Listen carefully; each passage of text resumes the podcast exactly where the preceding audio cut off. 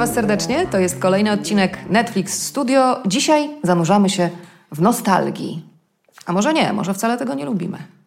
Doktor Justyna Jaworska, dzień dobry. Dzień dobry. Instytut Kultury Polskiej. E, Bardzo się cieszę, że przyjęłaś nasze zaproszenie. E, I no właśnie, to zacznę od tego pytania, e, co nas tak ciągnie? Bo to, że twórcy, producenci trochę, może nawet powiedziałabym, eksploatują ten nasz pociąg do 90sów, 80sów i wszystkich innych dekad, które chcemy oglądać na ekranie, to jest fakt. Ale em, czy to nas do tego ciągnie, czy to oglądamy, bo oni nam to proponują? Co tu jest takiego, co nas... W ogóle nostalgia to jest tęsknota za domem czy za powrotem do domu. Nostos to jest powrót do domu. Więc taka, e, taka klasyczna nostalgia jest raczej terytorialna. Nie wiem, e, wielka emigracja, tak? czy e, e, tęsknota za ojczyzną. Gdzieś i tak wyczytałam, dalej. że ten termin został stworzony y, w XVII wieku, żeby opisać wszystkie niepokoje, które odczuwali szwajcarscy najemnicy, którzy walczyli gdzieś daleko od domu. Gdzieś daleko od domu, właśnie. To jest, to jest, to jest właśnie to. Natomiast ta, ta nowa fala nostalgii nie jest, jakby to powiedzieć, terytorialna, bo my jesteśmy w tym samym kraju tak naprawdę, tylko jest czasowa. Tak. I ona nas właśnie cofa, ale co ciekawe, teraz, szczególnie do lat 80. i 90., bo ona ma też swoje kolejne fale. E, Nie wiem, na początku lat e, 70. była moda na e, fin de cycle, secesję i e, ogólnie przełom wieków. Piknik pod wiszącą skałą. I taka sepia też trochę Sepia, nas. tak- nie wiem, jak zobaczymy, jak sobie przypomnimy okładki płyt analogowych, oczywiście Niemena czy Skaldów, to tam jest e, czcionka e, e, stylizowana na secesyjną. A jak sobie przypomnimy aranżację skaldów, to też tam jest dużo No takich więc właśnie. udziwnień, wy- które były absolutnie niewspółczesne. A we wnętrzach lampy naftowe, koronkowe abażury, serwety, stare zegary i tak dalej. I już wtedy Marta Piwińska się zastanowi- zastanowiła, skąd ta szajba e, retro i myślała, że, e, że są takie epoki, nie wszystkie, ale są takie epoki, które jakby tracą własne siły. Że o ile lata 60. były zapatrzone w kosmos, pełne takich, nowo- była wystawa Jesteśmy nowocześni, Era atomowa. era atomowa, to w latach 70. ten też z powodu rozmaitych też kryzysów i ekonomicznych, był kryzys naftowy w Stanach, to jest kwestia globalna, nie, nie jest tylko kwestia PRL-u. Jakoś ten napęd ym, osłabł, tak jakby kultura się trochę pogubiła. A kiedy kultura się gubi i traci własne siły, to sięga wstecz. Potem z kolei w latach e, 80., tak w okolicach stanu wojennego, była fala mm, retro, była wielka moda na międzywojnie. Halo Spicbrudka, lata 20., lata 30., e, w, też no, rozmaite stylizacje. E, I też, też inna sprawa, że już można było mówić z łezką w oku o międzywojniu, no bo bezpośrednio, nie wiem, w latach 50. nie można było, bo to było niebezpieczne. Jasne. E, I tak to idzie falami, co zresztą pokazuje na przykład też e, historia mody, która też e, poddaje recyklingowi, miele, kolejne epoki, ale jednak trochę wszystkie naraz, ale jednak w pewnym takim swoim, według pewnego algorytmu. No to się zapętla jakoś, Tak, prawda? tak, tak, tak. Pomiędzy punktami różnymi się zawiązują jakieś e, e, koligacje, tak bym powiedziała. Tak, i dlatego ja bym się nawet nie zastanawiała, dlaczego w ogóle nostalgia, bo, bo że tylko, tylko y, istotnie mocno wracają 80sy i 90sy na przykład w serialach i prawdopodobnie to jest też kwestia pokoleniowa, bo to są epoki ważne dla, no, dla, dla, dla twórców, dla, dla, dla osób z branży i, dla, i prawdopodobnie dla widzów. To jest też tak, że właśnie no, chociażby y, towarzyszące nam y, na mniejszym plakacie Stranger Things, to, jest, to jest taki serial, który został z puzli złożony tak naprawdę. Tak. Tam mnóstwo rzeczy, jeśli nie większość, to są rzeczy zapożyczone i mają właśnie wywoływać w nas jakieś takie uczucie, bo to, co mówiłaś o tym, że nostalgia zmieniła znaczenie w tym sensie, że już nie jest za miejscem, to już nie jest e, słowackiego smutno mi Boże, prawda? Tylko tak. To jest bardziej, kiedyś to było, mm, jak Kiedy- a, zapewne. dzieckiem, tak, to było fajnie. No bo z jednej strony właśnie mamy te puzzle braci Duffer i to wszystko, co do nas płynie e, od twórców niepolskich, a z drugiej strony polonezy albo małe Fiaty ewentualnie, Peweks i wakacje nad Balatonem. I to jest też coś, ja, co jakoś się... było najlepiej, tak. tak. I, mm. Skąd to się bierze? Jak Zagierka i różne takie. Tak, znaczy, y, to jest w ogóle ciekawe, bo oczywiście nie było. Mhm. Ale jest pytanie, jak działa pamięć, czego potrzebujemy, co sobie z tej pamięci wycinamy, co zostawiamy, mhm. też jak działa afekt, bo przecież nostalgia nie jest. Y, nostalgia jest u, uczuciem tak naprawdę, bardziej może niż pojęciem. I ona nas, ona nas atakuje. To nie jest tak, że my siądziemy i zastanawiamy się, o czym chcielibyśmy pamiętać. Powspominajmy. Nie, widzimy pewien konkretny model Adidasów i myślimy sobie, matko, to są buty z mojej podstawówki i wszystko wraca. I to jest ta fala. I to może być, to, i te uczucia często są mieszane, bo my jeszcze często nie wiemy, czy nam się to w ogóle podoba. Albo słyszymy jakiś utwór. Mhm. Ja pamiętam, jak oglądałam W głębi lasu serial, tak. I ta sekwencja wydarzeń, która się odbywała w latach 90. Mhm. Tam oczywiście scenograficznie to też było fantastycznie ujęte e, i e, wiklinowe, czy takie plecione e, osłonki na szklanki. To się pamięta i to od razu właśnie wywołuje, ach, no tak, tak, tak, tak, to mi się z czymś kojarzy. To jest jakieś ciepełko w sercu, to jest coś oswojonego, to jest coś przyjemnego, wydaje nam się, bo właśnie już średnio pamiętamy, że, że, że to nie było wcale tak E, w tych filtrach wszystko, w których to teraz widzimy, a z drugiej strony ta muzyka. No, jak usłyszałam Wilki, mhm. to pomyślałam sobie, mm, miałam wtedy 15 lat, to był piękny czas. A no właśnie, a ja bym się zatrzymała, bo ja mam tu no właśnie problem. Mogę też chętnie powiedzieć, dlaczego mam na przykład problem z latami 80. Bardzo proszę. Odsłonię trochę, ale dobra. E, bo to jest piękny czas albo niepiękny mhm. czas. Bo jest taka klisza, że się mówi, że nie wiem, że młodość jest czasem pierwszych zakochań, pierwszych prawdziwych przyjaźni, wolności. Mhm. Nigdy już nie będziemy tak szczęśliwi jak, jak w tym wieku, nie wiem, 15, 17 tak. lat. No ale z drugiej strony, e, no to jest też czas największej niepewności, największych kompleksów, największego wstydu, największego niedostosowania. I nigdy się tak nie, już nigdy się tak nie cierpi. I już nigdy człowiek się nie czuje tak bardzo nie w swojej skórze, jak wtedy, kiedy jest nastolatkiem.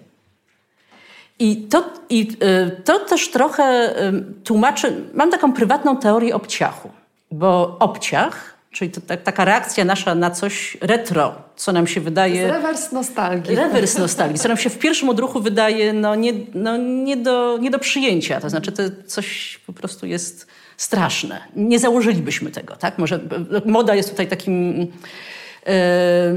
w, bardzo często jest, jest w ogóle prze, w tym sensie to jest relatywne, że jest mocno umiejscowione w czasie. To znaczy często obciachowe wydają nam się style, rzeczy, muzyka z naszego okresu dojrzewania, czy powiedzmy późnej podstawówki, właśnie wtedy, kiedy, nie wiem, wycinaliśmy się nożyczkami do paznokci ze zdjęć grupowych, klasowych ponieważ nie mogliśmy sobie na siebie patrzeć. Ja mam same dziury w tych ja też mam takie w albumach. Niestety. Teraz żałuję, mhm. ale, ale to, był, to był ten tak, afekt. Tak.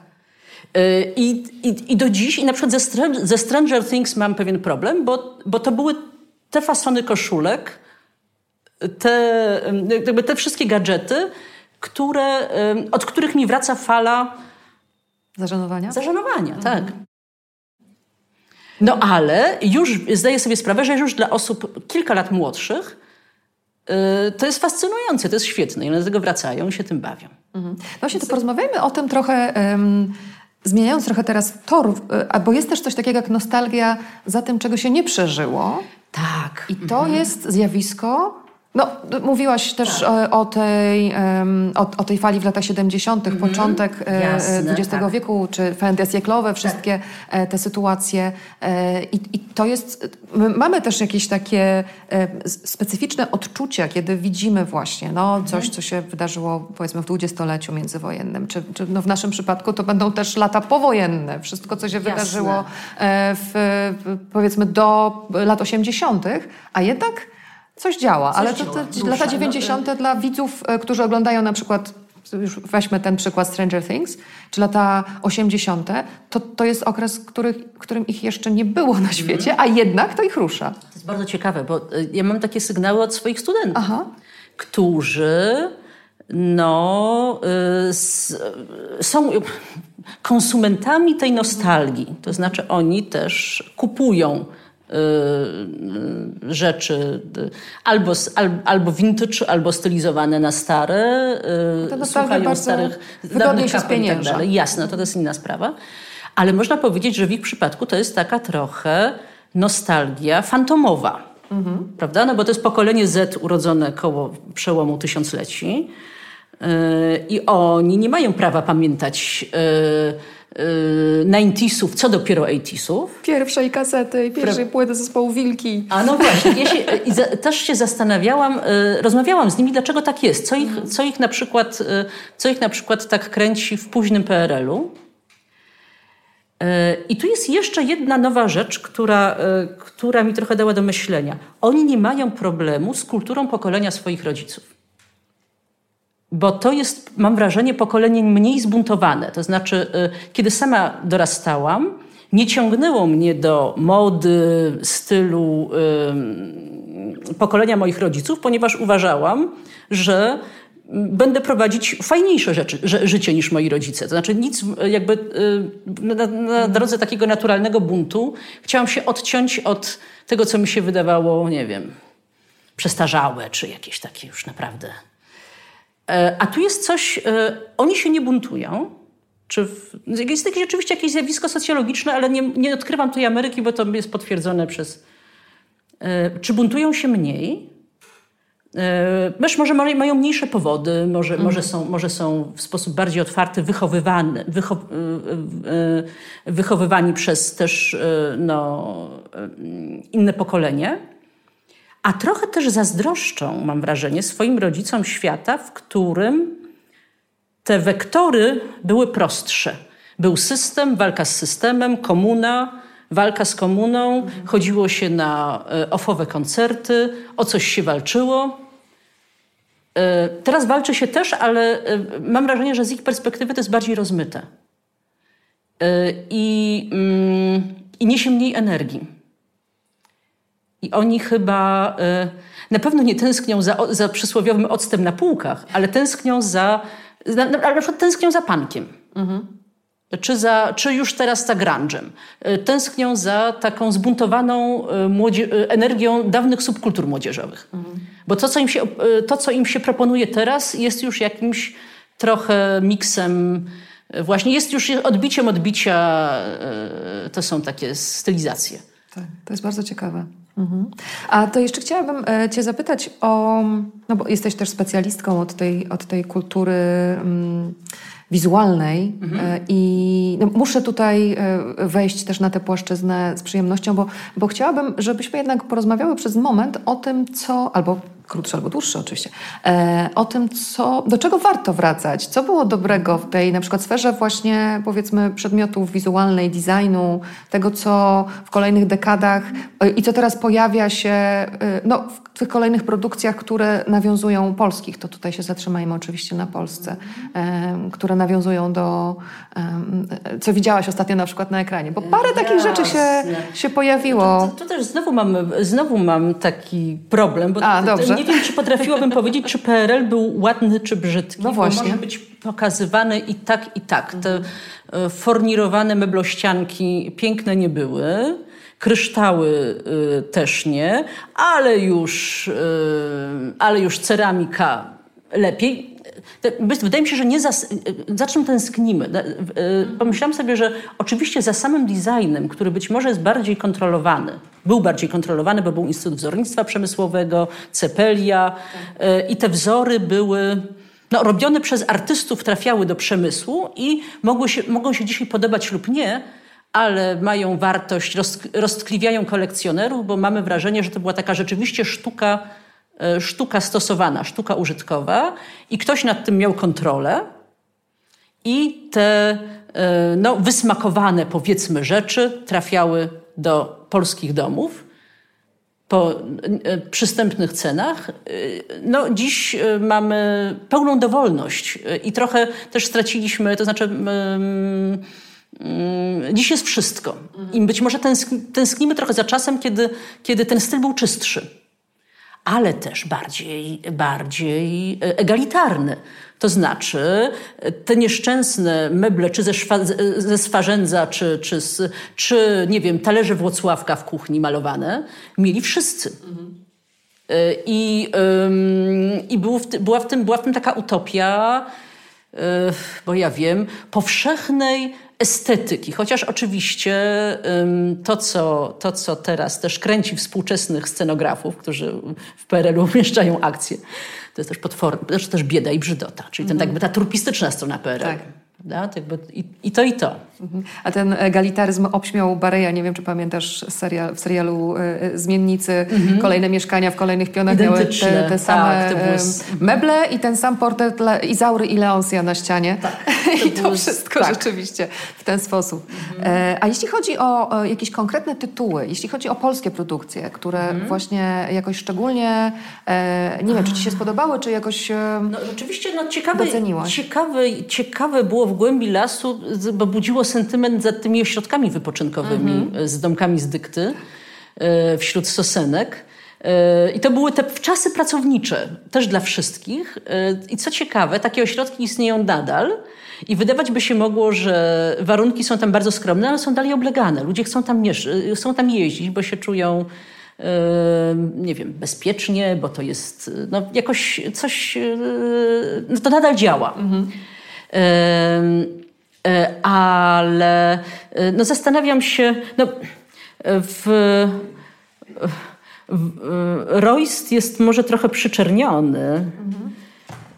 No i to inna sprawa, że to jest kryminał, bo to jest też, na to się też... Tak, no na, gatunek się nakłada. Tak, no na, na w głębi lasu też. Um, Zastanawiam się, y, oczywiście y, y, jakimś, to trzeba też chyba pewnie podzielić na produkcje polskie i zagraniczne, bo mam wrażenie, że produkcje zagraniczne jak Halston czy Gambit Królowej są no, jakąś taką orią stylizacji, tak. ale są też trochę o czym innym. Mhm. I przaśność nie jest tutaj tematem. A u nas jednak A rzeczywiście... u nas ten, ten, ten, ta dykta, ten paździerz po prostu z jakimś upodobaniem jest eksponowany. Te koszyczki na szklanki. Tak jest, więc to jest tak trochę... Ale, ale przecież także dlatego, że to jest... Um, że to kręci. Tak. tak. Tak jak można się, można się delektować, można się delektować kreacjami z lat 70. Halstona i to, i to się cudownie oglądało.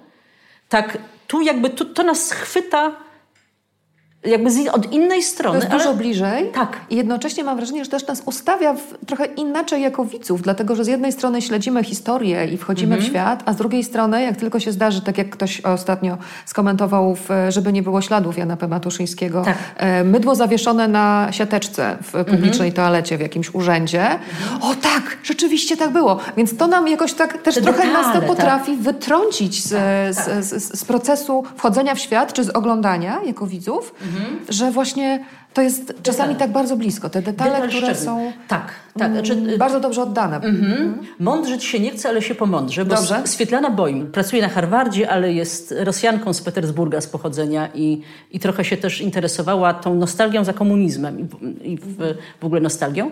Zauważyła, że nostalgia mniej niż symbol ceni detal, mhm. czyli ceni szczegół. I to jest, e, i to jest e, jakby to coś, co nas, e, na, na czym ona żeruje. Przy czym ten szczegół nas uderza. To nie jest szczegół, który my sobie właśnie wymyślamy, tylko to jest afektywne. To jest to nakłucie, to jest to o, pamiętam.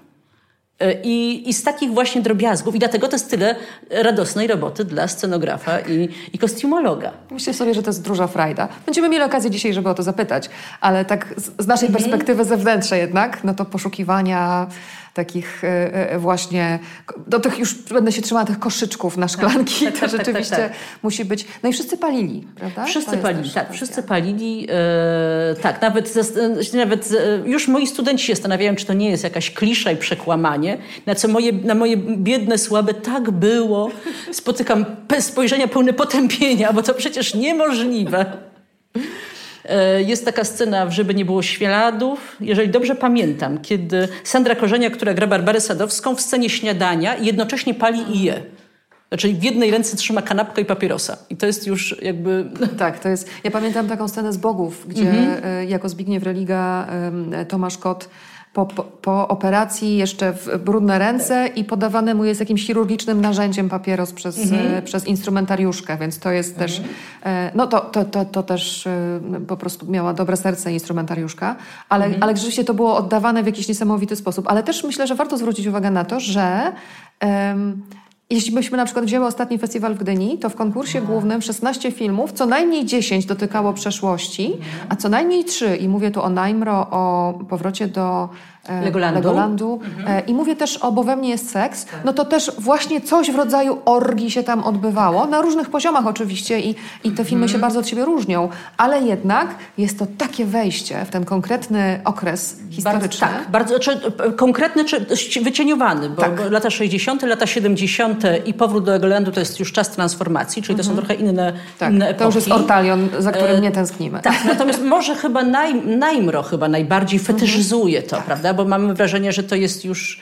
aż, e, no, że, że, że, że operator się napawa, kombinuje z filtrem, z ekranem. No, Tam są takie wszystko- zwolnienia, tam to, to Tak, wszystko jest- się rzeczywiście...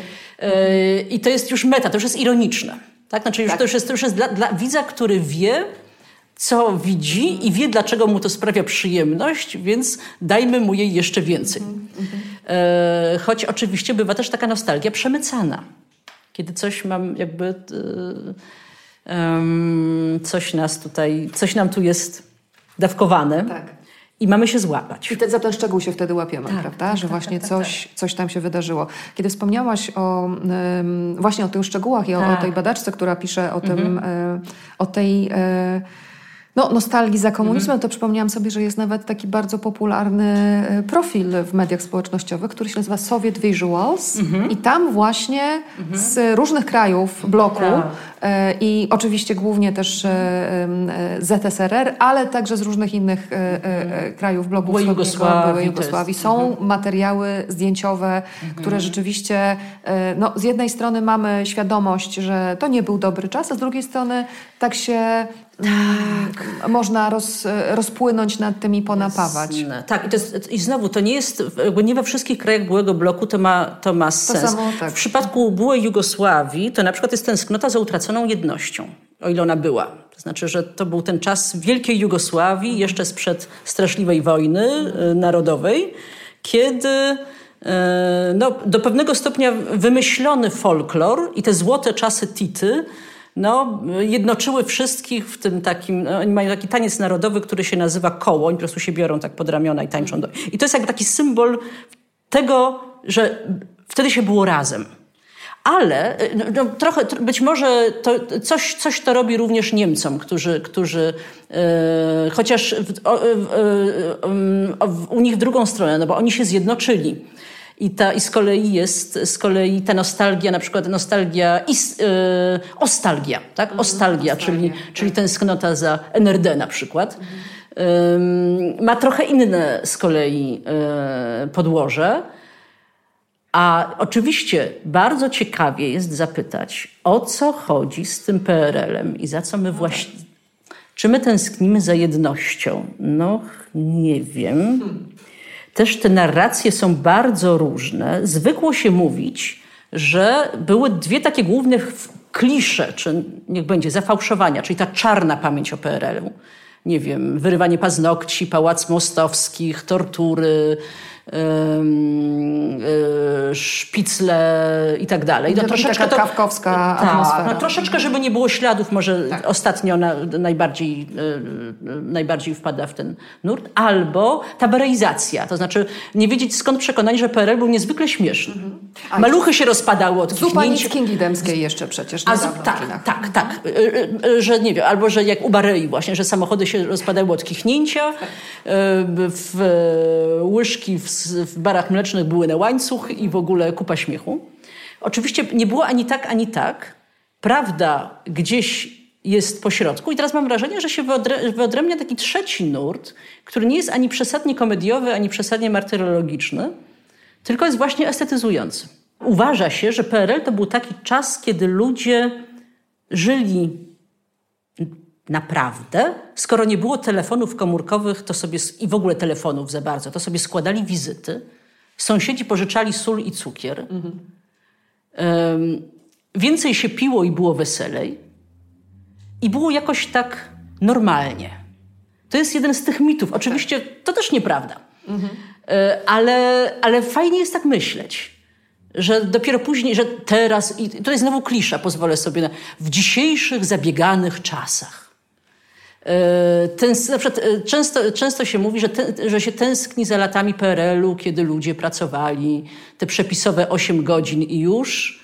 E, I, I były właśnie w czasy pracownicze, było więcej luzu, dzieci bawiły się swobodnie na podwórkach. Chodziło się na imieniny. Chodziło się na imieniny, były sałatki jarzynowe i komu to panie przeszkadzało. Mhm.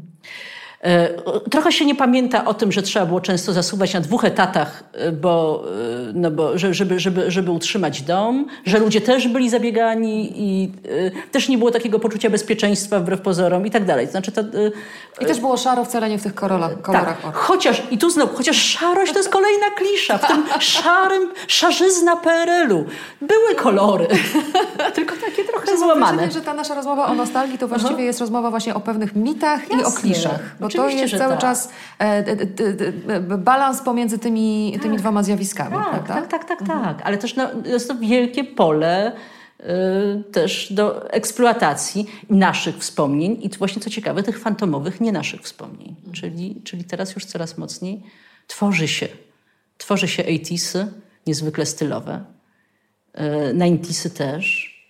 Tu już powiem coś, co jest może to już jest trochę może, z, nie wiem, czy z, z socjologii polityki, ale dobrze, to jest może kwestia bardziej polityczna, że z pewnym opóźnieniem gotowi jesteśmy przyznać, że transformacja nie do końca się udała. Mhm.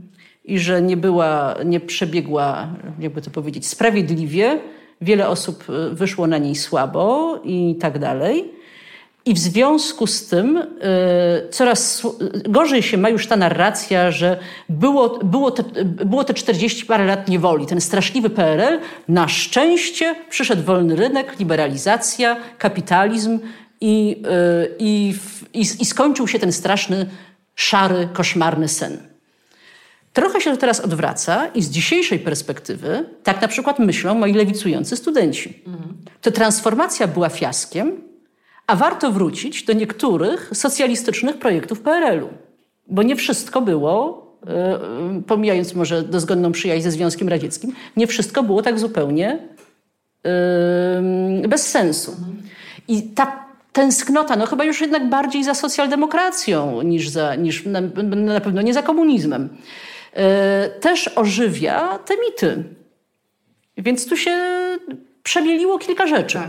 A dodatkowo wchodzi y, mm, w ten taki najbardziej twórczy okres y, kariery to pokolenie twórców, którzy tak. rzeczywiście mają takie, a nie inne doświadczenia pokoleniowe mhm. i e, właśnie w ten, a nie inny sposób mogą coś pokazać. Mówię tutaj też oczywiście w kontekście doświadczenia pokoleniowego o tym, że biegali do wypożyczalni kaset wideo na osiedlu i oglądali wszystko, co się tylko dało, e, bo tak. mieli magnetowid na przykład. Tak, tak. tak. A teraz się bawią obrazem. Tak. To wszystko wraca. I tu wracamy do tych szczegółów, które nas, które nas jakoś podniecają niesamowicie i kręcą, jeśli chodzi o tę nostalgię. Ale jeszcze jeden wątek, który mi się ostatnio otworzył, trochę w kontekście filmu Edgara Wrighta Ostatniej nocy w Soho, który jest takim mhm. filmem, który zabiera nas do lat 60. To jest film, który można zobaczyć w kinach, ale gdzieś tam w jakiejś rozmowie się pojawił ten temat tego, że, że tak naprawdę, bo u Edgara Wrighta jest to bardzo oryginalna historia. Nie jest to żaden remake, żaden reboot, żaden sequel, żaden prequel, tylko to jest napisany e, od zera scenariusz, bardzo wypieszczony dodatkowo i też od strony wizualnej film jest bardzo dopieszczony.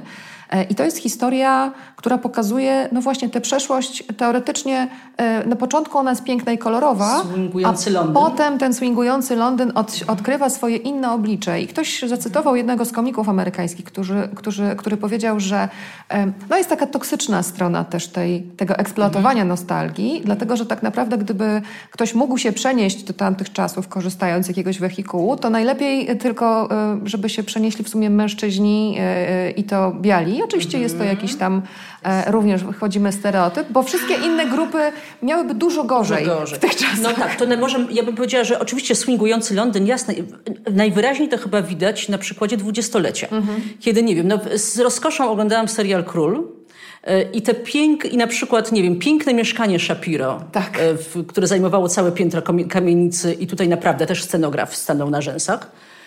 No ale myślę, że e, gdybym się przeniosła w te czasy, to z większym prawdopodobieństwem e, mieszkałabym na e, Karcelaku i wiązała koniec z końcem i mieszkała w jednej izbie w dwie rodziny, i, mhm. bo warunki mieszkaniowe były potworne w tak. Warszawie, w Warszawie międzywojennej. I, I też straszliwe problemy, i bezrobocie, wiele by o tym można gadać. E, ale oczywiście, kiedy się wraca, kiedy, kiedy, kiedy się robi e, filmy, e, filmy retro, to się pokazuje, to się pokazuje Adrię i dancingi. I to jest, i to, jest to, prawda? Znaczy jakby, mm, oczywiście, że nostalgia kłamie. Bo to jest trochę. Mhm. Ona jest. I tu znowu, znowu, yy, znowu Swietłana Boyn. O, ona może być krzepiąca i reparacyjna. Znaczy ona może nas utwierdzać, uspokajać, yy, koić. Yy, I wtedy jakby jej, wtedy to jest ta, ta, ten nacisk pada na dom i na powrót do domu. Albo też może być, ona to nazywa nostalgią refleksyjną, może się skupiać na samej potrzebie tęsknoty. I wtedy już to nie musi być nasz dom, to nawet to może być trochę dowolna epoka, i to nawet może być epoka, której nie pamiętamy, ale przyjemność sprawia nam samo tęsknienie. I to jest, myślę, fantastyczna puenta naszej rozmowy. Bardzo Ci dziękuję za spotkanie. Doktor Justyna Jaworska. A z naszym kolejnym gościem porozmawiamy o budowaniu na planie i na ekranie tych wszystkich światów poszczególnych dekad. 90sów, 80sów, 70sów, 60sów. Z wielką przyjemnością w Netflix Studio witam kolejnego gościa, Marek Warszewski. Dzień dobry. Dzień dobry. Bardzo się cieszę, że przyjąłeś nasze zaproszenie. E, I ponieważ ten temat nasz dzisiejszy przewodni to nostalgia, to przejrzałam sobie Twoją filmografię i właściwie od lat dwudziestych Magnezja, czy tam powiedzmy przełom dwudziestych i trzydziestych, to każdą dekadę XX wieku, no i XXI też e, miałeś okazję realizować na ekranie. E, budować, tworzyć ten świat, z wyjątkiem lat 60. To może jeszcze przed Tobą. Więc trochę bym chciała na początek ogólnie zapytać Cię właśnie o, o takie wyzwania, czy, czy, czy mm, no, zapytam w ten sposób, czy któraś z tych e, epok e, jest jakoś szczególnie trudna do realizacji?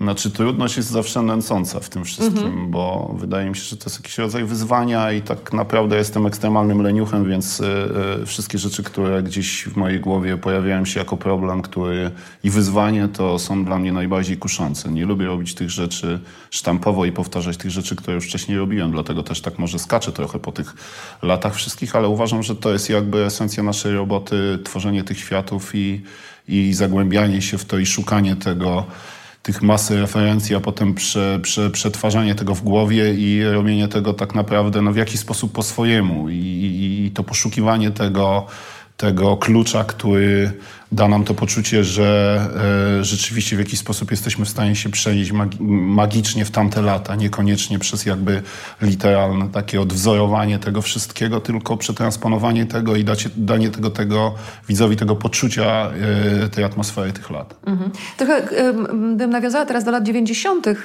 choćby z tego powodu, że zbliża się, znaczy zbliża się, to może za dużo powiedziane, bo premiera pewnie jakoś w przyszłym roku, ale produkcja pod tytułem Wielka Woda, która E, oczywiście e, e, to już jest ogłoszone, rozgrywa się w 1997 roku i Pytanie to jest rzeczywiście specyficzny, specyficzna historia, natomiast parę razy słyszałam coś takiego, że Paradoksalnie, albo może spodziewalibyśmy się, że te lata 90. są jeszcze na tyle blisko, że y, nie trudno je odtworzyć na ekranie, czy nie trudno znaleźć takie miejsca, które by właściwie były gotowe do tego, żeby, żeby je pokazać. E, a, mm, no, a słyszałam właśnie, że, mm, że tutaj jest spora trudność. No i tak nie. Jest, jest, z jednej strony jest łatwo przez to, że rzeczywiście niektóre rzeczy istnieją i są w bardzo zbliżonej formie do tego, jak wyglądały w latach 90., pomijając już fakt tam różnych szyldów i takich detali, oczywiście pojazdów i wszystkich oznaczeń, które gdzieś tam na ulicach występują. Natomiast jakby w momencie, kiedy zaczynasz się nad tym zastanawiać i szukać w głowie, E, jakie rzeczy ty pamiętasz z tych 90. lat? To one są takie jakby gdzieś na przełomie i to tak dynamicznie się zmieniało, że na przykład jak się zaczynasz zastanawiać, jaki telefon miałeś w 97, czy go miałeś w ogóle, to okazuje się, że to jest jakaś taka czarna dziura pomiędzy tym, co jest współcześnie, a tym, co było w PRL-u powiedzmy dość długo do, do, do lat 90., to tej dynamiki rozwoju tej elektroniki i tego wszystkiego nie było, a potem ten świat eksplodował i ta zmiana była tak szybka, że odnalezienie tego, w którym momencie rzeczywiście dane rzeczy były, a jeszcze ich nie było, to wtedy okazuje się, że jesteśmy już tak daleko, że to jest naprawdę ekstremalnie historyczne kino, gdzie na każdą rzecz trzeba zwrócić uwagę i, i, i, i nad wszystkim się trzeba pochylić, bo okazuje się, że w naszej świadomości te rzeczy już były albo, albo, albo w ogóle tego okazuje się, że nie pamiętamy. Nie jesteśmy w stanie tego jakoś w przestrzeni ulokować. Nie? To jest to... niesamowite, ile rzeczy już nam się tak wgryzło w świadomość, że wydaje nam się, że były zawsze, a wcale, tak, wcale tak, dokładnie. nie było. Jak wiesz, wyciągamy jakiekolwiek sprzęty biurowe, sprzęty domowe i, już teraz to już się łza wokół kręci i patrzysz na to, że to jest jakiś ekstremalny old school, a tak naprawdę byłeś już dorosłym człowiekiem, kiedy z tego wszystkiego korzystałeś, a tego nie do końca pamiętasz. Przez moment bym chciała zostać przed latach 90. i cofnąć się też do 80., bo to jest ten okres 80., y, początek, yy, pierwsza połowa, mhm. czyli pierwszy sezon serialu Royce i później Royce 97, przy którym też e, chociażby mm, wyszukiwałeś lokacje, prawda? Mhm. Więc e, trochę chciałam zapytać, e, zanim przejdziemy do szczegółów, e, o to, od czego się zaczyna Twoja praca przy takim projekcie? Jako no, stenografa? Przede wszystkim od zapoznania się z tekstem i rozbicia go na jakieś części, żeby w ogóle móc to jakoś usystematyzować i, i podzielić go przede wszystkim na obiekty. No ale tak na dobrą sprawę ten proces czytania jest najważniejszy, bo wówczas tak jak przy czytaniu książki e, mózg nam podaje jakieś obrazy i, i, i często jest ciężko się od tego oderwać, ale tak na dobrą sprawę wydaje mi się, że gdzieś podświadomie tworząc te obrazy, potem jesteś, jest nam bardzo trudno nich już uciec, więc mhm. nakładamy na nie różne maski, różne pomysły związane z tym, jakbyśmy chcieli to wykreować. Natomiast ten pierwszy strzał taki podświadomy, mam wrażenie, że gdzieś jest taki na poziomie E, jakiegoś podprogowego takiego wyobrażania sobie tego, jak to wygląda. Oczywiście można od tego diametralnie uciec, natomiast to w jakiś sposób zawsze powraca. Nie?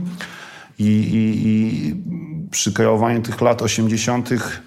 moim zdaniem mm, najważniejsze jest e, jakby też mm, założenie, w jaki sposób będziemy ten świat y, pokazywać, bo y, lata 80. są takim dosyć trudnym, ponurym y, smutnym czasem, a to wszystko jest jednowymiarowe, kiedy na, tak na to spojrzymy. Było też dużo rzeczy atrakcyjnych wizualnie. I, i jakby w Rojście też poszliśmy w to, żeby stworzyć taki mm, świat, który będzie dawał nam ewidentnie poczucie tamtych czasów, natomiast nie będzie jakby szpetny, y, będzie po prostu y, estetycznie jakby bardzo atrakcyjny. Więc to, to, to, był taki balans i takie założenie, że może troszeczkę zrobimy go za bardzo fancy, ale, ale tak naprawdę zdjęcia i lód, jaki na to nałożymy, spowoduje, że ten świat gdzieś będzie realistyczny, ale atrakcyjny wizualnie. No, tak. no jednocześnie u, u, no jednak to się wszystko dzieje w obrębie gatunku, więc to trochę mhm. jest takie noir, więc dodatkowo mhm. jeszcze mhm. ten,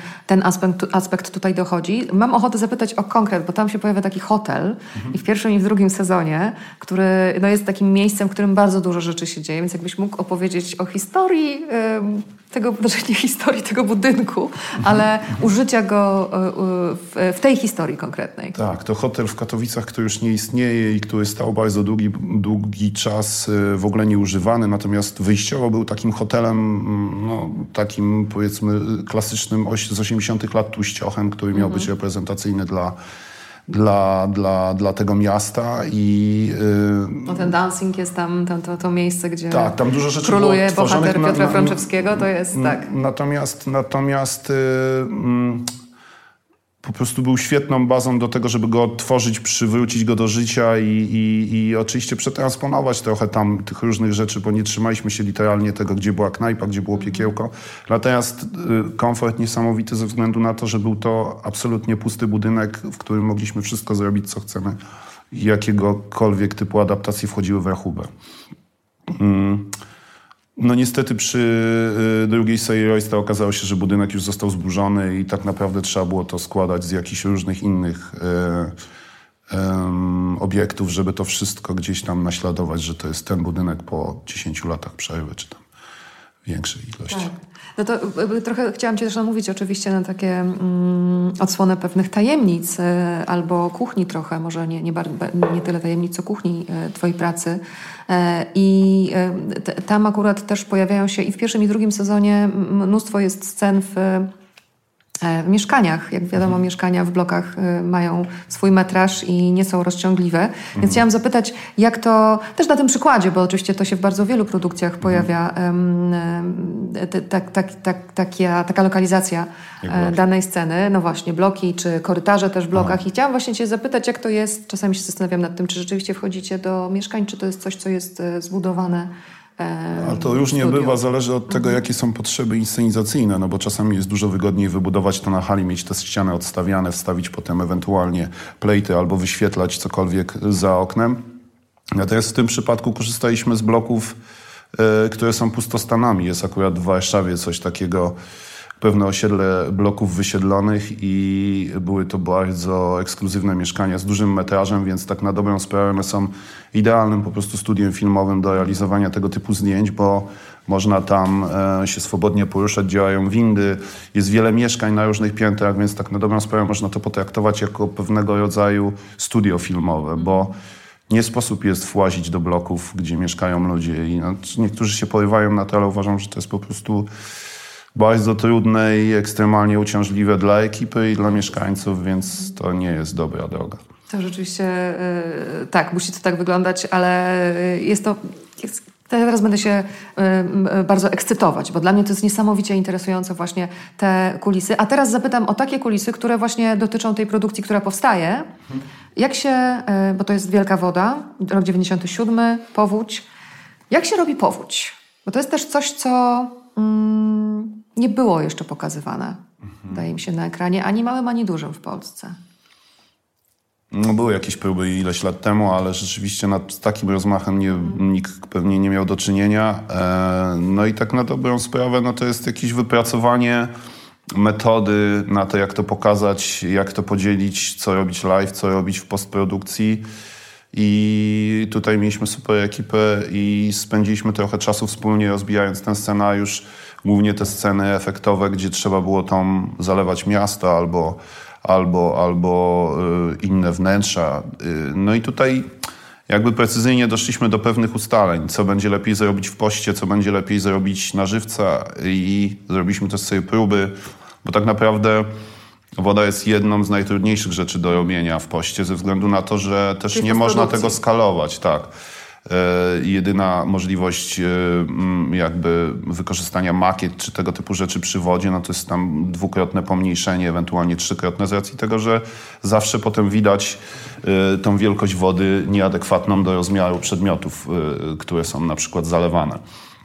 Także tutaj wybraliśmy parę różnych rozwiązań, które stestowaliśmy i, i, i wybraliśmy jakąś taką drogę, powiedzmy, pośrednią i, i staraliśmy się robić jak najwięcej live z tego względu, że jednak ten kontakt aktora z tą wodą, ta woda się cały czas porusza, do tego dochodzi jeszcze kwestia odbić w wodzie. No, jest masa, masa, masa różnych rzeczy i jest to naprawdę kawał ciężkiej rzeczy do, do, do zrobienia. Zobaczymy, jak to wyjdzie. Ciężka rzecz do zrobienia oczywiście, ale domyślam się, że dużo frajdy w tym e, kombinowaniu, jak to zrobić, też musi być. No, oczywiście, strasznie dużo. Tak, tak. O te frajdy też chciałam Cię zapytać, bo też em, sięgnęłabym do innych tytułów i tak jak powiedziałam, e, większość dekad XX wieku pokazywałeś, realizowałeś, e, budowałeś ze swoją ekipą, e, ze swoim pionem na, na planach, więc teraz na przykład nie idąc chronologicznie filmografią, ale idąc chronologicznie czasem trwania akcji, chciałabym Cię zapytać na przykład o, o, ten, o to pogranicze e, polsko-ukraińskie, polsko-rosyjskie w, czy radzieckie w e, Magnezji Maćka Bochniaka, bo tam e, kilka naprawdę nieprawdopodobnie im, imponujących e, sekwencji takich e, akcji, nawet można powiedzieć, i te przestrzenie, w których to się odbywało, czy dom sióstr bohaterek głównych, czy ta fabryka, w której się takie bardzo kluczowe rzeczy dzieją, nie zdradzam żadnych szczegółów, no to mu- musiało być fajne wyzwanie. Mm, super, szczególnie, że temat i jakby cała konwencja filmu jest dość zwariowana, więc jakby nie I trzeba było się taki. tego trzymać ekstremalnie, literalnie i, i tak na dobrą sprawę wykreować jakiś świat, który jest taki e, powiedzmy w jakiś sposób niedoprecyzowany. Gdzie, kiedy, jak to wygląda, gdzie się dzieje, więc no to jest chyba najlepsze rozwiązanie dla scenografa, bo nie trzeba tego wszystkiego jakoś tak bardzo literalnie odtwarzać, tylko dać też sobie e, taki odpust i trochę poszaleć.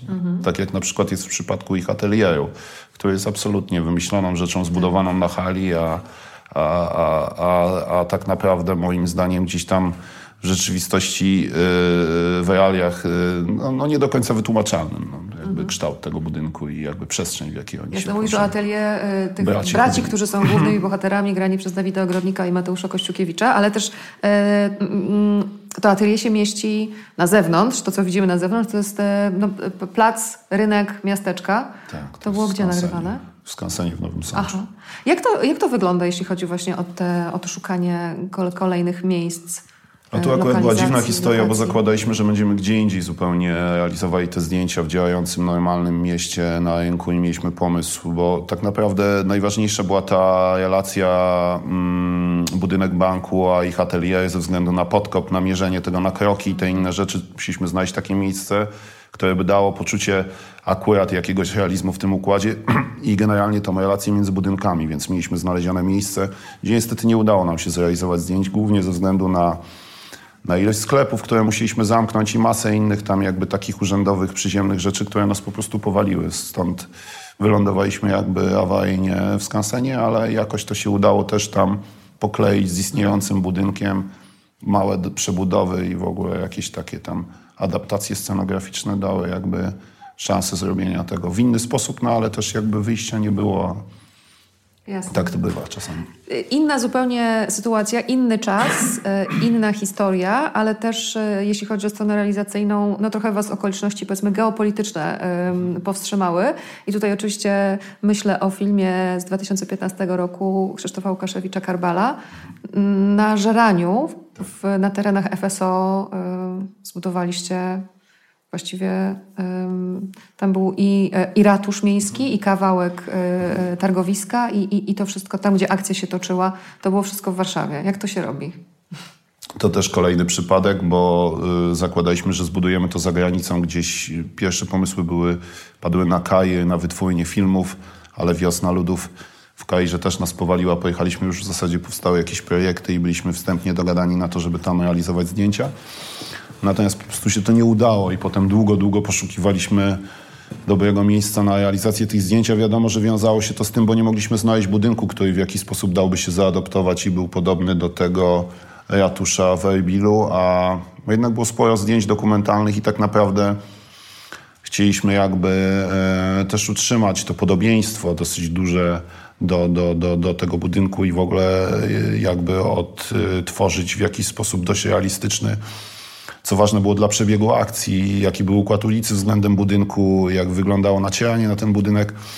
Także koniec końców wyszło tak, że wyjechaliśmy na bardzo krótko e, na zdjęcia w Jordanii, a podjęliśmy takie wyzwanie, że zbudujemy po prostu, co będzie najbardziej komfortowy rodzaj dużej dekoracji w systemie powiedzmy już takim e, studyjnym, po to, żeby móc też te wszystkie trudne sceny nocne i dzienne z wystrzałami, z wybuchami realizować zupełnie na luzie, bez obecności ludzi, czy, no, no bo to był też główny problem, gdzie znaleźć takie miejsce, gdzie można było wybudować ten ratusz, a mieć tą całą tkankę miejską, więc my wykorzystaliśmy układ budynków i tak naprawdę te wszystkie elewacje, które tam powstały, zostały zbudowane w oparciu o istniejące budynki. Ten układ tego budynku e, na żeraniu znaleziony po prostu w jakiś sposób nam odpowiadał. Dał nam całą konstrukcję, bo niewiele musieliśmy tam dobudowywać jakby wolno stojących budynków, bo, bo, bo, bo układ tej ulicy już był tam w jakiś sposób taką idealną bazą do tego, żeby to umaić,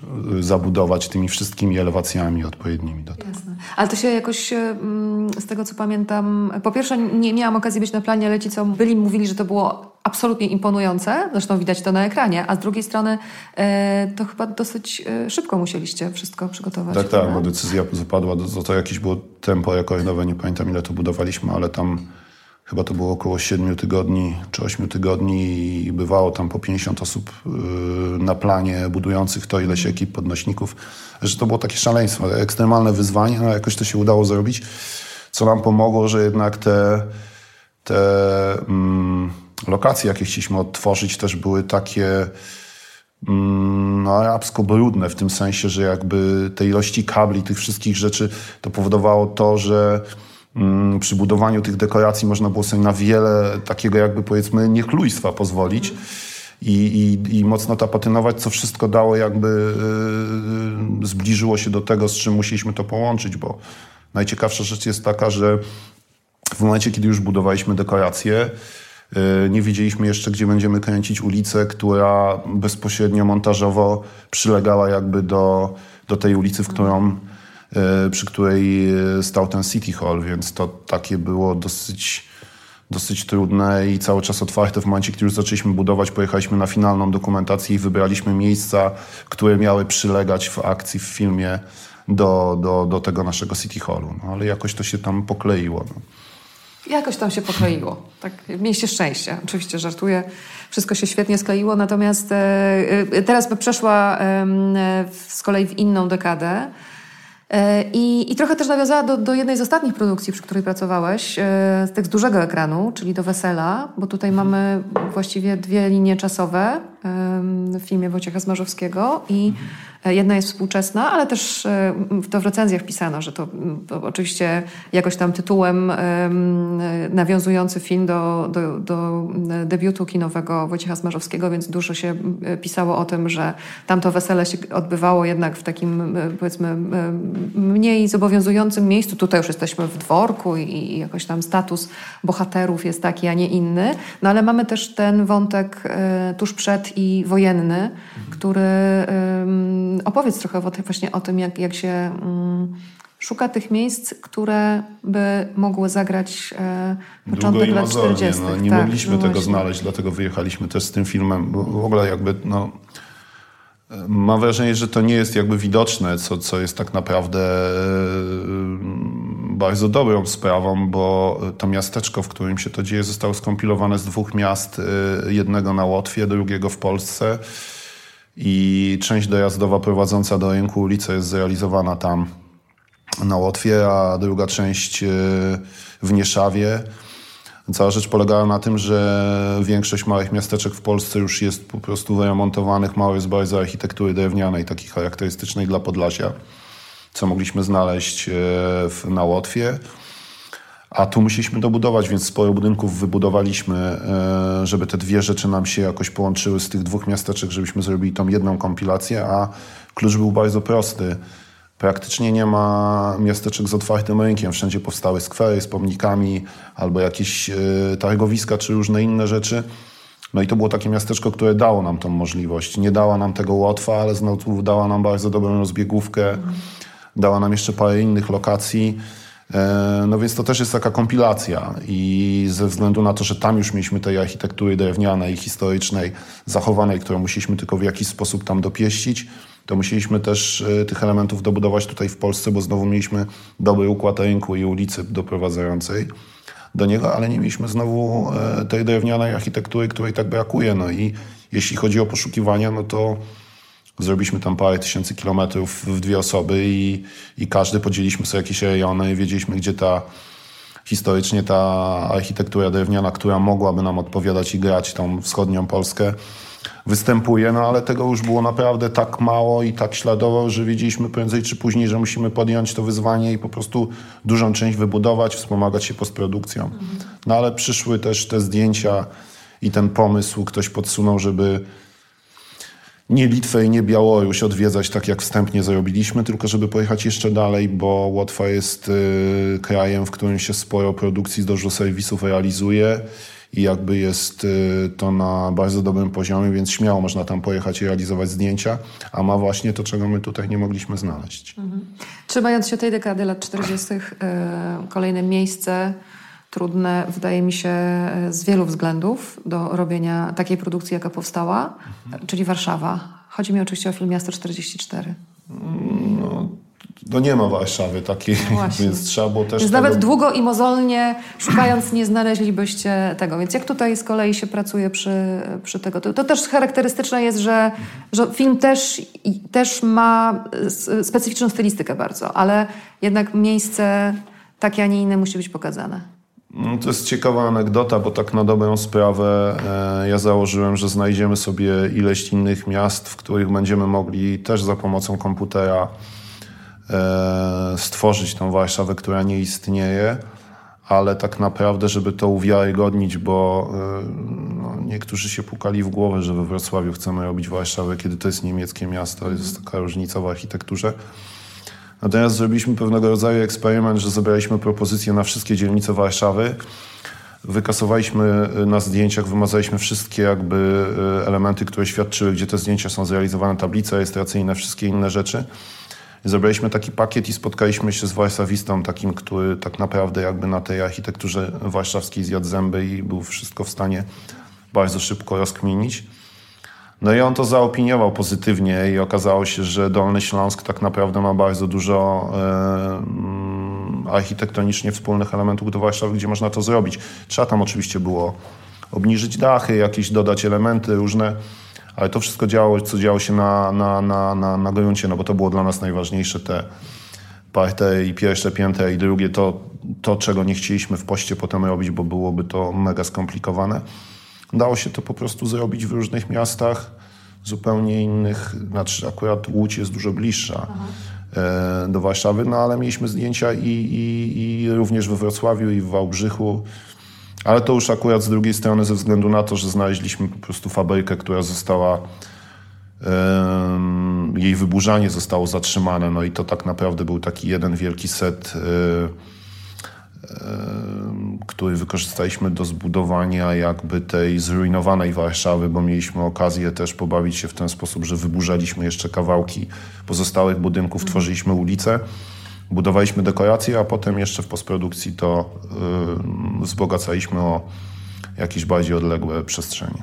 Ostatnio w, w, kinach był taki film francuski Gagarin, którego akcja się toczyła w mm, takim e, podparyskim przedmieściu, w wieżowcu, mrówkowcu właściwie, który był przeznaczony do wyburzenia i oni oczywiście opowiadali historię, kiedy tam jeszcze mieszkali, natomiast myślę, że to jest e, właśnie ta sytuacja idealna i to szczęście, o którym mówisz, że oni dostali właściwie cały ten budynek, podzielili się z ekipą e, wyburzeniową mhm. i ekipa pracowała w innym miejscu, a oni mieli cały lipiec na zdjęcia, a 25 sierpnia budynek został zupełnie wyburzony. To coś są świetne. To jest... Rzeczywiście strzały, zdarza się czas, czasami coś takiego i kiedyś w Legnicy do pewnego niemieckiego filmu powstrzymaliśmy wyburzanie o jakiś miesiąc i wstępne wyburzanie zrobiliśmy jakby pod kontrolą, że no, to było też dziwne, bo było nie budowanie, a burzenie do dekoracji i to, to była świetna zabawa, no bo mogliśmy tak naprawdę jakimś tam wielkim gojzakiem czy czymś te kamienice podjadać i stworzyć taką dekorację, która dla nas była odpowiednia, która potem i tak znikała. Nie? Mhm. Ale to tak nie za często się zdarza. No właśnie, bo to są, no, to są specyficzne sytuacje. Jeszcze jedna lokalizacja i jeszcze ym, taki tuż powojenny okres, film Andrzeja Wajdy Powidoki. Nie, nie mam żadnych anegdot.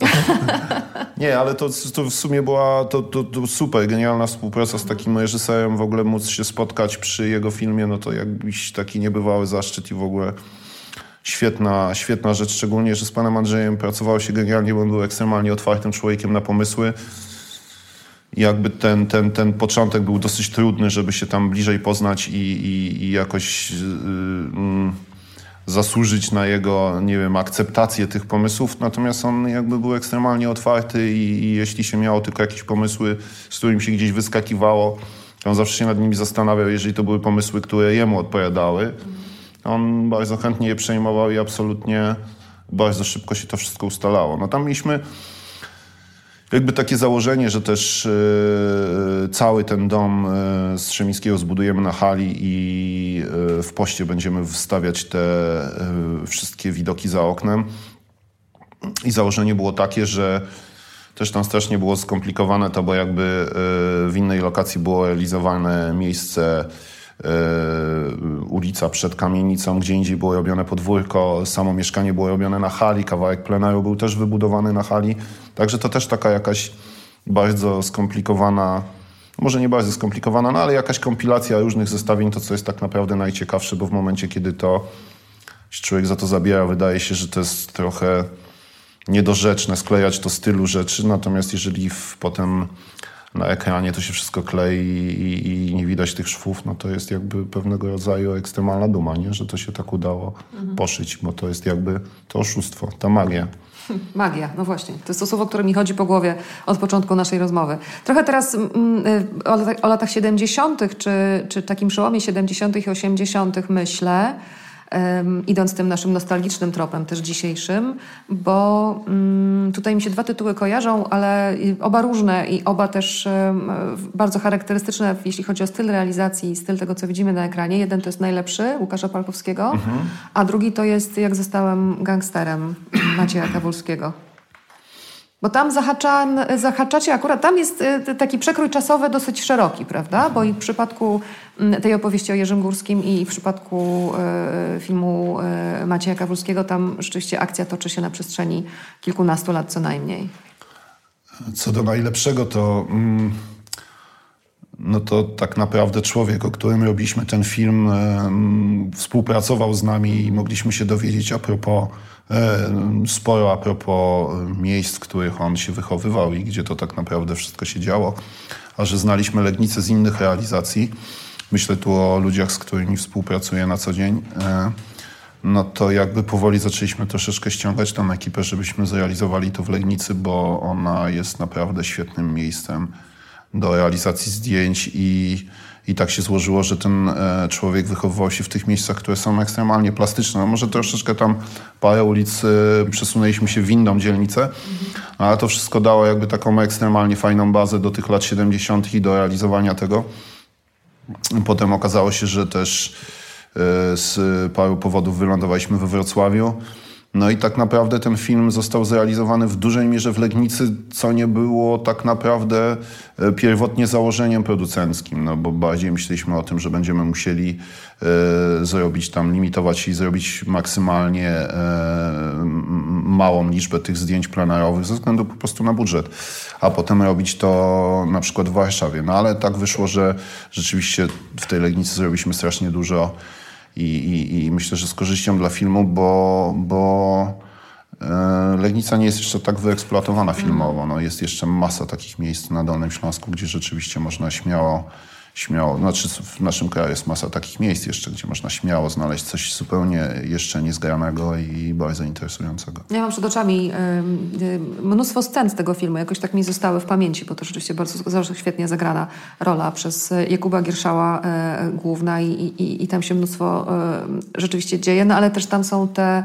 momenty bardzo trudne dla bohatera w bardzo takich nieciekawych okolicznościach, że tak powiem, jeśli chodzi o wnętrza i, i tak dalej, więc, więc tutaj też no, robiło to wrażenie i zostawało, zostawało mocno w pamięci. No a jak zostałem gangsterem, no to z kolei zupełnie, zupełnie inna też historia i zupełnie inne podejście do, do tego świata, który przedstawiacie, który budujecie, prawda? Tak, bo tutaj trzeba, mm, trzeba jakby zrozumieć tę konwencję, że to jest jednak film ekstremalnie rozrywkowy i te lata są traktowane dużo bardziej umownie. One są traktowane jakimiś elementami bardziej wyrazistymi, żeby można było zaakcentować, że to się dzieje w tych latach, a nie w innych. Natomiast to wszystko jest jakiś rodzaj pewnej zabawy konwencją, e, co też jest fajne, bo daje dosyć duże możliwości, bo wiem, że mamy jakieś elementy bardzo charakterystyczne, którymi możemy zagrać i stworzyć tam epokę, a nie musimy tego jakby tak ekstremalnie rzetelnie odtwarzać. No, co, co, co też jakby tutaj wymuszała realizacja zdjęć, bo tych obiektów było strasznie dużo i byliśmy tak naprawdę zdeterminowani do tego, żeby film zrobić praktycznie w 90% w Warszawie. Mhm. Tu chciałam zapytać, bo w, w, rozmawiałyśmy z Justyną Jaworską trochę o tym, jak szczegóły przyciągają naszą uwagę w takich realizacjach, które są opowiadane w znaczy opowieściach o innych czasach po prostu, mhm. że na przykład e, koszyczki e, plecione na szklanki z gorącą herbatą, czy coś takiego. Więc trochę Cię też chciałam zapytać o wypełnianie później tych wszystkich obiektów i tych e, miejsc stworzonych, czy w hali, czy, czy wynalezionych gdzieś. Wypełnianie tą historią właśnie, czy bliższą, czy dalszą. Jak to przebiega? Oczywiście tutaj też ekipa dekoracji wnętrz wchodzi, mm -hmm. prawda? I... No ja myślę, że to jest tak na dobrą sprawę to, co daje ludziom to poczucie tamtych czasów, to co oni pamiętają, mhm. czyli te przedmioty takie codziennego użytku, y, no bo to jest zawsze taka zajawka przy filmie, że akurat y, y, ludzie, z którymi współpracuję są jakby bardzo mocno zakręceni na punkcie lat 70., 80., i, i, i tych wszystkich wytworów PRL-u. E, więc to jest też świetna zabawa, ale tak na dobrą sprawę wszystkim tym e, nowym zakupom czy gdzieś e, wypożyczeniom towarzyszy rozmowa o tym, kto jak co pamięta. No bo moim zdaniem to gdzieś najbardziej, najbardziej nas, bo, bo jakby mm, miejskie plenery, inne rzeczy, no to, to mamy gdzieś tam podświadomie zakodowany jakiś obraz, pamięć związaną z z tym, co przeżywaliśmy wówczas z zapachami, z innymi rzeczami. Natomiast detal to jest zupełnie co innego, bo jednak to nam się gdzieś biło w głowę, bo z tego korzystaliśmy przez całe lata. Czy te wszystkie polskie... Je, je, jeszcze co ciekawe, że jakby asortyment tych wszystkich sprzętów e, gospodarstwa domowego, czy wszelakich rzeczy używanych przez nas tam w latach 70., 80. był strasznie ograniczony, więc wszyscy pamiętają te same rzeczy. Nie było tam 30 magnetofonów dostępnych, każdy miał inny. Nie, były dwa, trzy telewizory. Tam część ludzi miała dokładnie ten sam, więc to też buduje ekstremalnie to wspomnienie takie jakby zbiorowe, nie? Tak. I to jest rzeczywiście też coś, e, czego myślę, że widzowie najczęściej nie tyle się czepiają, co w tym widzą ewentualnie fałsz, bo to powiedzmy, tak, jeśli tak. chodzi o jakiś szerszy obraz, o, jako, o jakąś przestrzeń, mhm, o mhm. jakiś plener, mhm. okej, okay, jesteśmy na ulicy, tutaj się tak, da dużo rzeczy y, przeprowadzić, prawda? Natomiast wchodzimy do pokoju mhm. i jak mi coś nie gra w tym pokoju, to nawet nie do końca muszę wiedzieć, że to akurat dokładnie ten, tak, ten, ten, ten, ten przedmiot nie gra, ale coś nie gra. I tutaj to jest sztuka właśnie, żeby to wszystko żeby to wszystko dobrać. I to, to też chyba jest frajda. To jest mega frajda, szczególnie, że y, my też sporo tych rzeczy y, zebraliśmy i szukamy i, i, i, i, zbieramy, no bo tak na dobrą sprawę zawsze ten oryginał jest jakby najlepszy, czy nawet jakieś takie bardzo proste rzeczy jak zeszyt, yy, czy brulion, czy cokolwiek, no wiadomo, że można to skopiować, natomiast jest to mega przyjemność, jak coś takiego można nagle wyciągnąć z magazynu i, i rzeczywiście te rzeczy działają i ten długopis Zenit, czy, czy, czy jakiekolwiek takie fanty, no to one rzeczywiście tworzą to, yy, to takie moim zdaniem wspomnienie najbliższe ludziom, no, którzy to dokładnie pamiętają, no bo to były ich przedmioty, które używali na co dzień. Tak mi się kojarzy y, no właśnie z tymi produkcjami powiedzmy opowiadającymi o latach 80. E, boazeria w, w, właściwie w całym mieszkaniu plus e, ta sama, którą wszyscy mieli suszarka do włosów. Mm, dokładnie. Prawda? Więc żółta albo czerwona. Bo ten sam telewizor, ten sam czajnik. Tak. To jeszcze o latach 80. chciałam Cię zapytać, to, to, to też Twoje początki, jeśli chodzi o, o filmy pełnometrażowe, czyli 80 milionów. Tutaj e, to, był, to była historia... Taka powiedziałabym nawet przygodowo-kryminalna, mhm. E, na faktach oparta, e, tocząca się właściwie tuż przed e, stanem wojennym.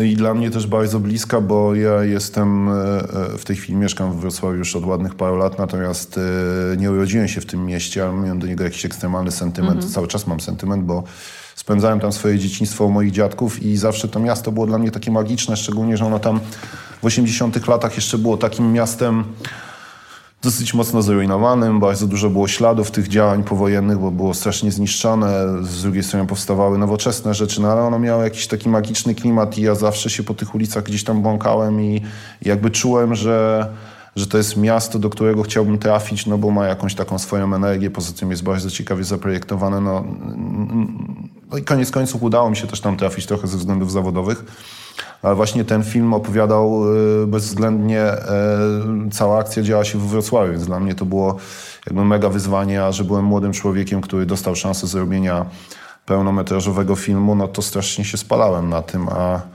ale, ale no masa roboty z, i bardzo ciekawa historia. No to też bardzo różne przestrzenie, też przypominam sobie takie, no mm, powiedzmy urzędowe, czyli tam, gdzie służby się spotykały, te ścigające bohaterów tak. E, z, z, Solidarności. Którzy... No ale poza tym były tam takie historie, że zamknęliśmy most Grunwaldzki na ileś dni, śnieżyliśmy go i w ogóle to było niesamowite wrażenie, że jesteś w stanie powstrzymać, zatrzymać to miasto, w zasadzie jego centralny punkt na realizację filmu i chodzisz mostem grunwaldzkim, środkiem jego.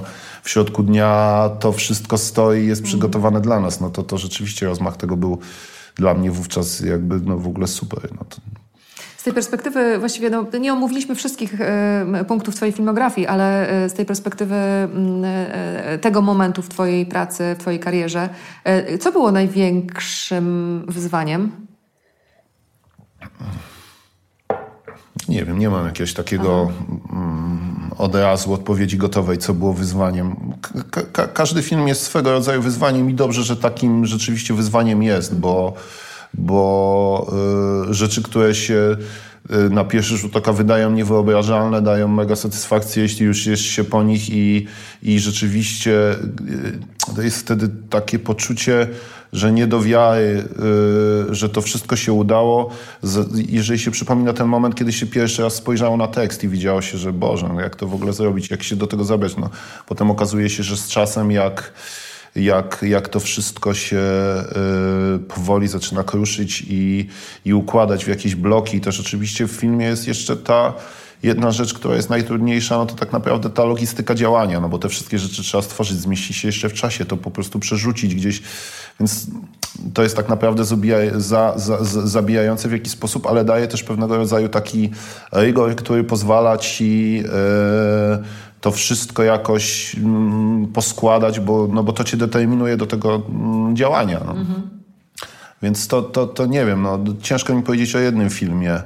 To są takie filmy, które wspominam, że jednym z takich niewyobrażalnych filmów realizacyjnie było Miasto 44, natomiast yy, tam czas, jaki spędziliśmy na przygotowaniu tego filmu i tak na dobrą sprawę te wszystkie spotkania z reżyserem, z operatorem, z First ID, z ludźmi od postprodukcji spowodowały coś takiego, że my przez ileś miesięcy, co się nie zdarza tak naprawdę w polskim kinie za często, wymyśliliśmy metodę realizowania tego filmu i, i podobnie teraz było też w Wielkiej Wodzie, że może tego czasu dużo mniej spędziliśmy, bo jakby też inna specyfika filmu, ale y, ta zespołowa praca y, i to takie powoli kruszenie tego tekstu i przekładanie go w jakieś takie konkretne pomysły, które są